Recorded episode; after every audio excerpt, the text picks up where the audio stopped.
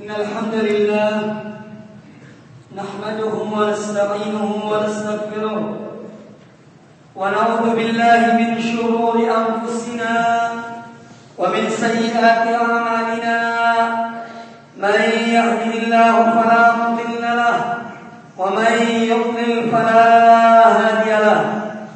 وأشهد أن لا إله إلا الله وحده واشهد أن محمدا عبده ورسوله. يا أيها الذين آمنوا اتقوا الله حق تقاته ولا تموتن إلا وأنتم مسلمون. يا أيها الناس اتقوا ربكم الذي خلقكم من نفس واحدة وخلق منها زوجها وبث منهما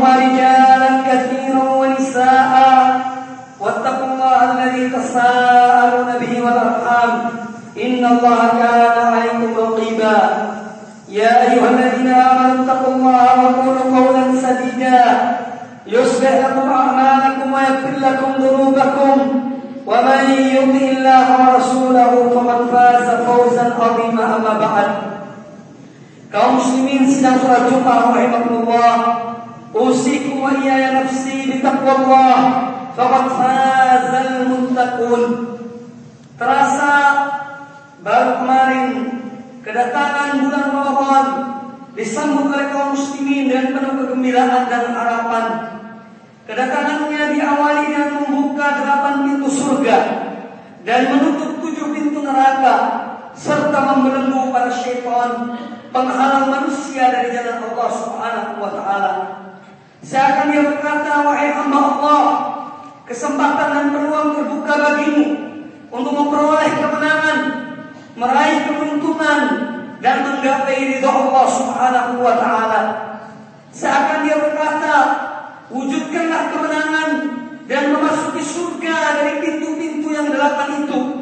yang semuanya telah mempersilahkanmu untuk masuk ke dalamnya.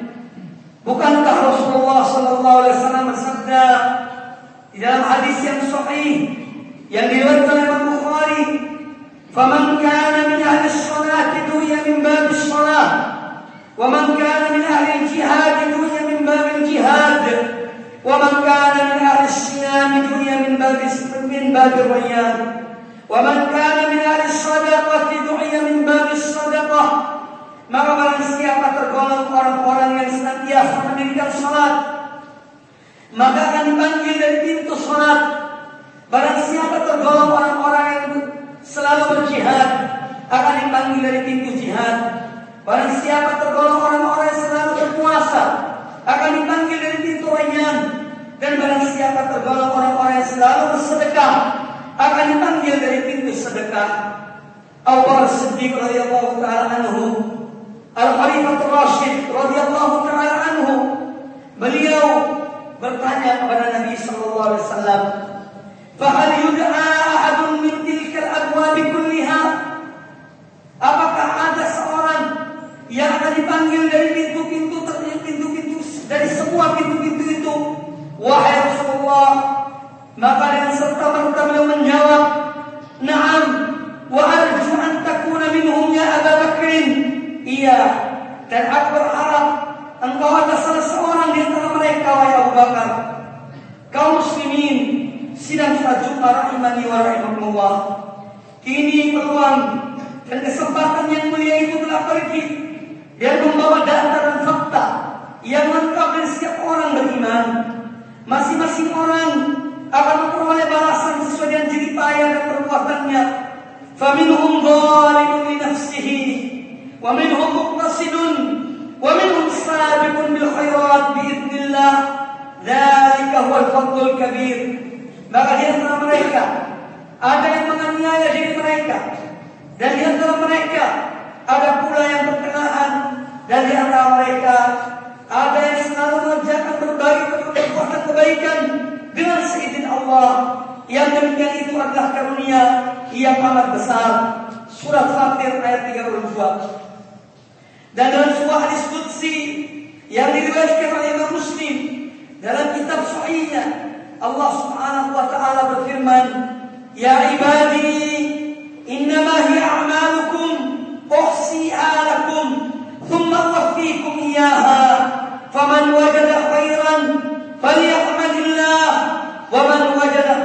dzalika fala yamulan fala yalumanna illa nafsah wahai hamba-hambaku sesungguhnya ini semua adalah amal perbuatan kalian yang kuhitungnya. Lalu kupenuhi balasannya kepada kamu sekalian. Maka barang siapa memperoleh kebaikan hendaklah dia memuji Allah.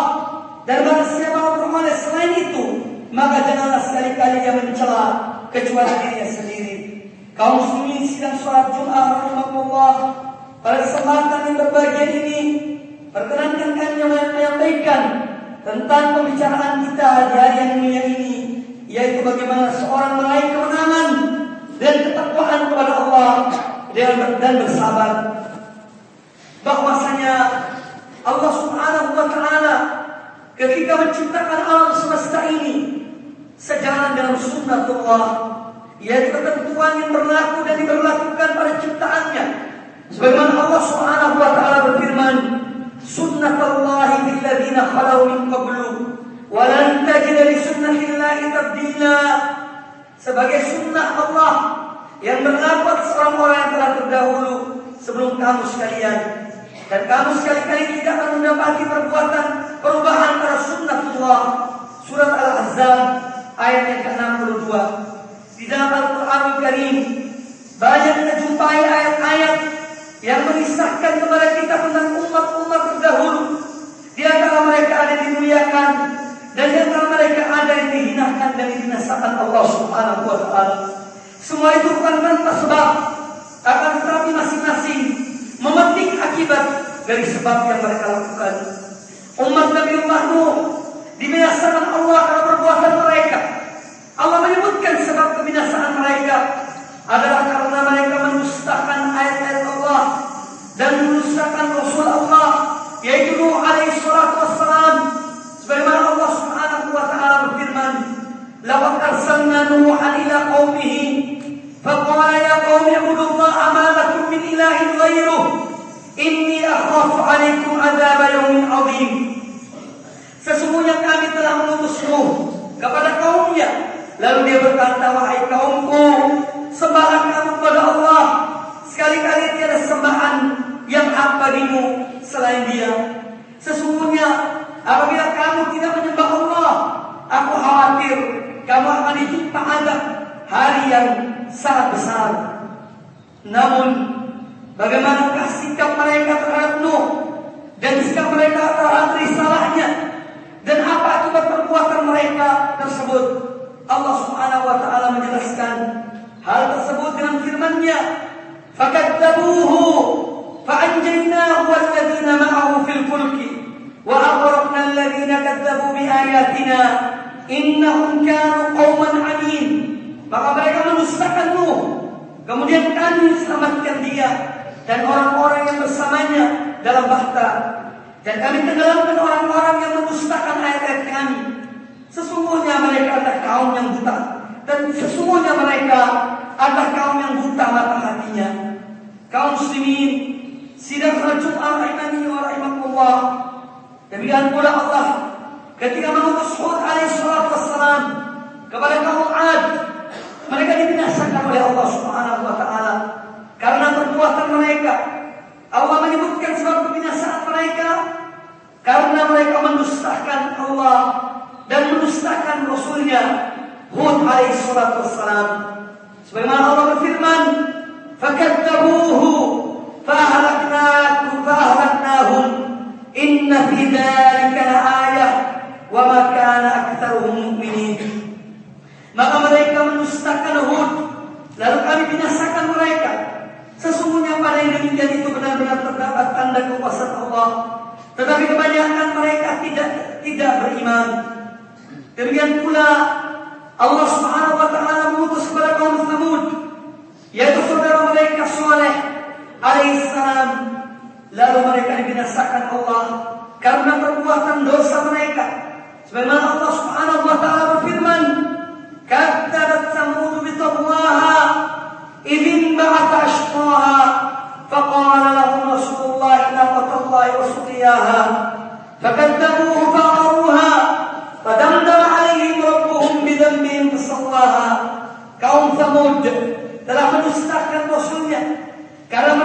melampaui batas ketika bangkit seorang yang paling celaka di antara mereka.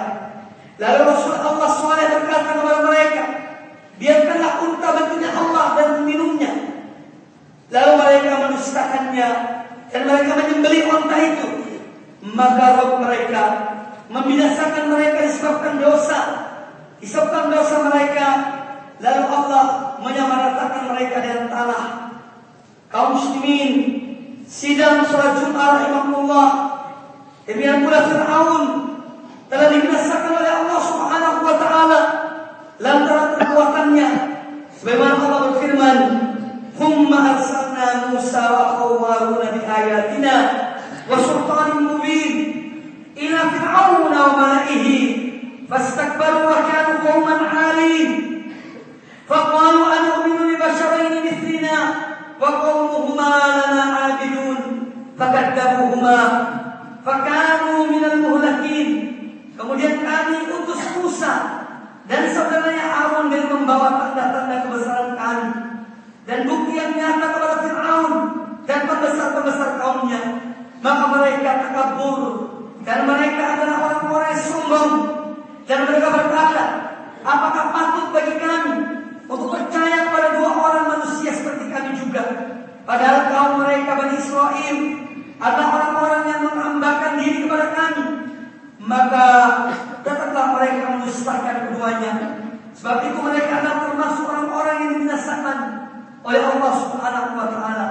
demikian pula umat-umat yang lain yang dibesar-binasakan Allah Subhanahu wa taala lantaran kebaliman, kekufuran, keangkuhan dan kesombongan mereka terhadap kebenaran yang datang kepada mereka.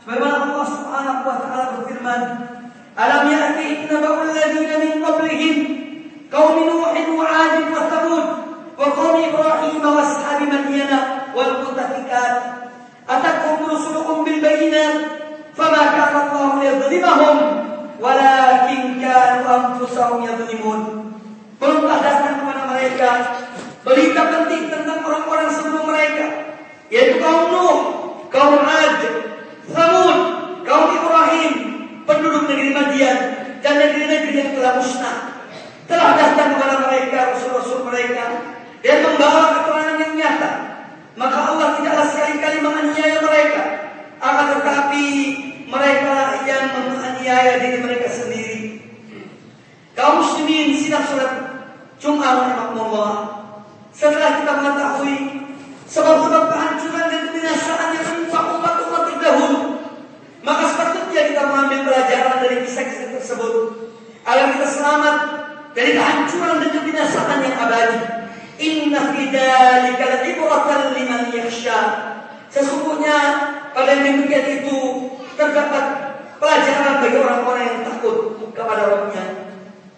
Kaum muslimin sidang sholat Jumat rahimahullah ketika Allah memerintahkan kita untuk berpuasa di bulan Ramadan tujuan utama adalah untuk kita mentaatinya dan untuk menciptakan manusia-manusia mukmin yang tidak sekedar beriman akan tetapi juga bertakwa kepada Allah Subhanahu wa taala karena bertakwa kepadanya dan sebenarnya.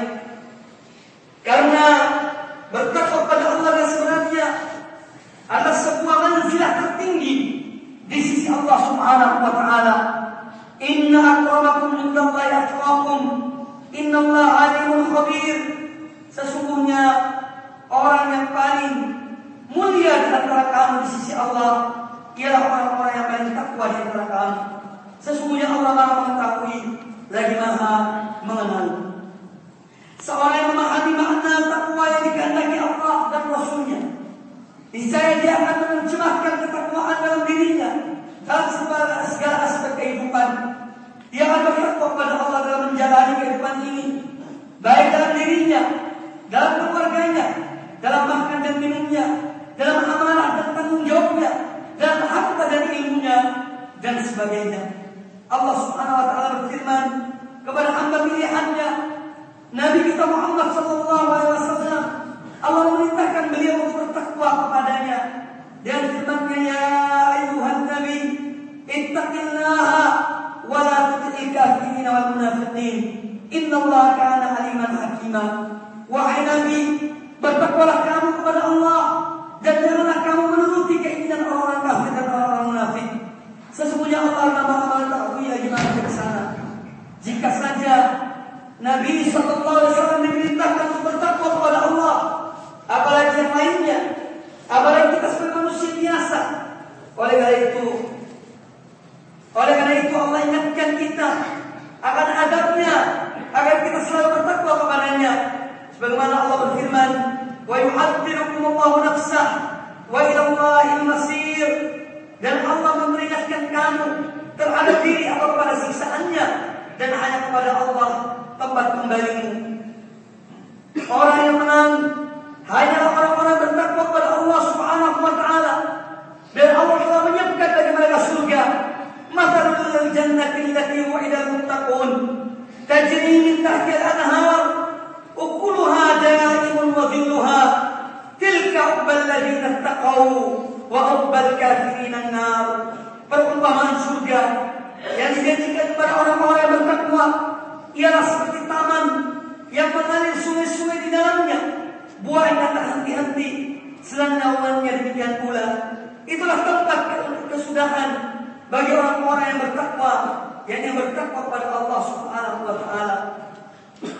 Kaum muslimin sidang sholat Jumat rahimani wa rahimakumullah.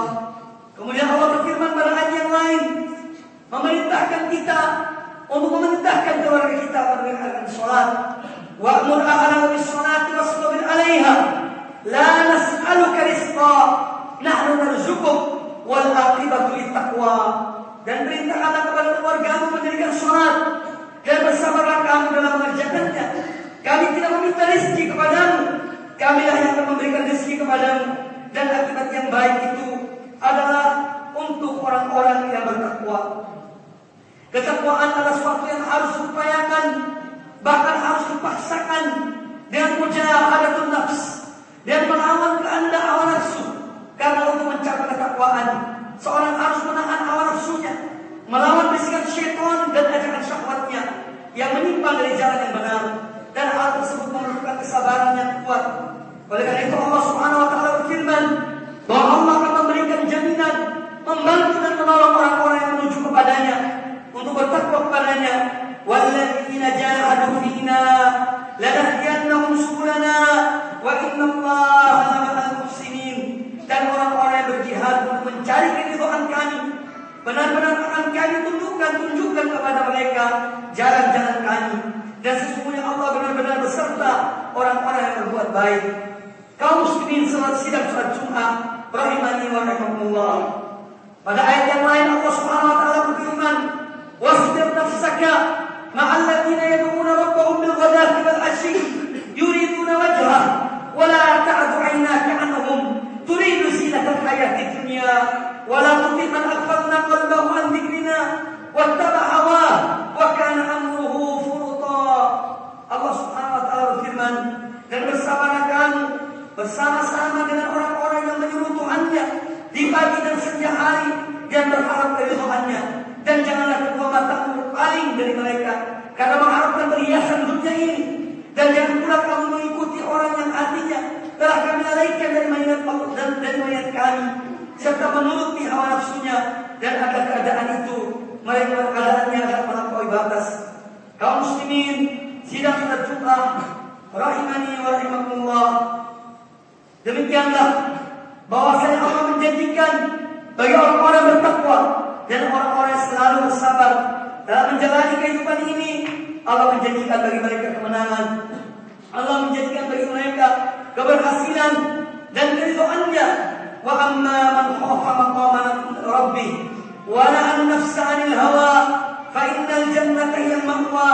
Adapun orang yang takut kepada kebesaran Tuhannya dan dia menahan diri dari keinginan hawa nafsunya maka sungguhnya surga tempat tinggalnya Semoga Allah Subhanahu wa taala senantiasa memberikan kepada kita ketakwaan dan kesabaran dalam menjalani kehidupan ini dan mudah-mudahan dan berakhirnya Ramadan kita benar-benar telah menjadi orang-orang yang bertakwa kepada Allah Subhanahu wa taala dan mudah-mudahan Allah Subhanahu wa taala senantiasa membimbing kita untuk menjadi hamba-hambanya yang takwa. Demikian yang dapat kami sampaikan. Aku qouli hada وأستغفر الله لي ولكم فاستغفروه إنه هو الغفور الرحيم.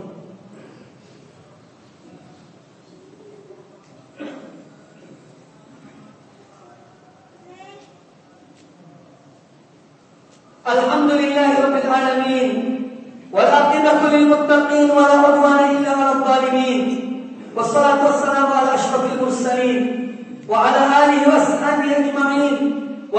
lahum bi ihsan ila yaumiddin. Kaum muslimin sidang salat Jumat rahimakumullah. Seorang hamba di dalam wujudkan ketakwaan kepada Allah Subhanahu wa taala dan kesabaran tidak mungkin terwujud tanpa adanya pertolongan dari Allah Subhanahu wa taala. Oleh karena itu hendaklah seorang senantiasa meminta dan memohon kepada Allah agar kesabaran dan ketakwaan dan akhirnya telah diajarkan oleh Nabi kita Muhammad sallallahu alaihi wasallam. Beliau di antara doa-doa beliau, beliau memohon kepada Allah dia membaca Allahumma inni as'aluka al-huda wat tuqa wal afaf wal ghina. Ya Allah, sesungguhnya aku mohon kepada Engkau petunjuk. Sesungguhnya aku mohon kepada engkau ketakwaan. Sesungguhnya aku mohon kepada engkau kehormatan diri. Dan sesungguhnya aku mohon kepada engkau kecukupan Ini doa yang diajarkan oleh Nabi SAW Beliau memohon kepada Allah ketakwaan Maka tidak boleh seorang hanya bersandar pada dirinya Untuk menciptakan ketakwaan dalam dirinya Tanpa mohon pertolongan dari Allah Subhanahu Wa Taala. Demikian pula doa beliau Allahumma ati nafsi taqwaha Ya Allah anugerahkan kepada diriku ketakwaannya. Wa zakkiha anta. Dan sucikanlah jiwaku karena sungguhnya engkau sebaik-baik yang mensucikan jiwa. Engkau penolongnya, engkau waliyuha wa maulaha. Engkau walinya dan engkau pelindungnya. Kemudian Nabi alaihi wasallam mohon kepada Allah empat hal. Beliau berlindung kepada Allah Subhanahu wa taala dari empat hal tersebut. Karena ini termasuk di antara yang dapat menjadikan seorang tidak bertakwa kepada Allah Taala. Yaitu doa beliau, Allahumma inni a'udzubika min ilmin la yanfa. Ya Allah, berlindung pada Engkau dari yang tidak bermanfaat. Karena ilmu tidak bermanfaat akan mengajarkan kepada seorang hamba ketika tidak takwaan kepada Allah Subhanahu wa taala. Kemudian beliau memohon perlindungan kepada Allah, wa min qalbin la dari hati yang tidak pernah khusyuk.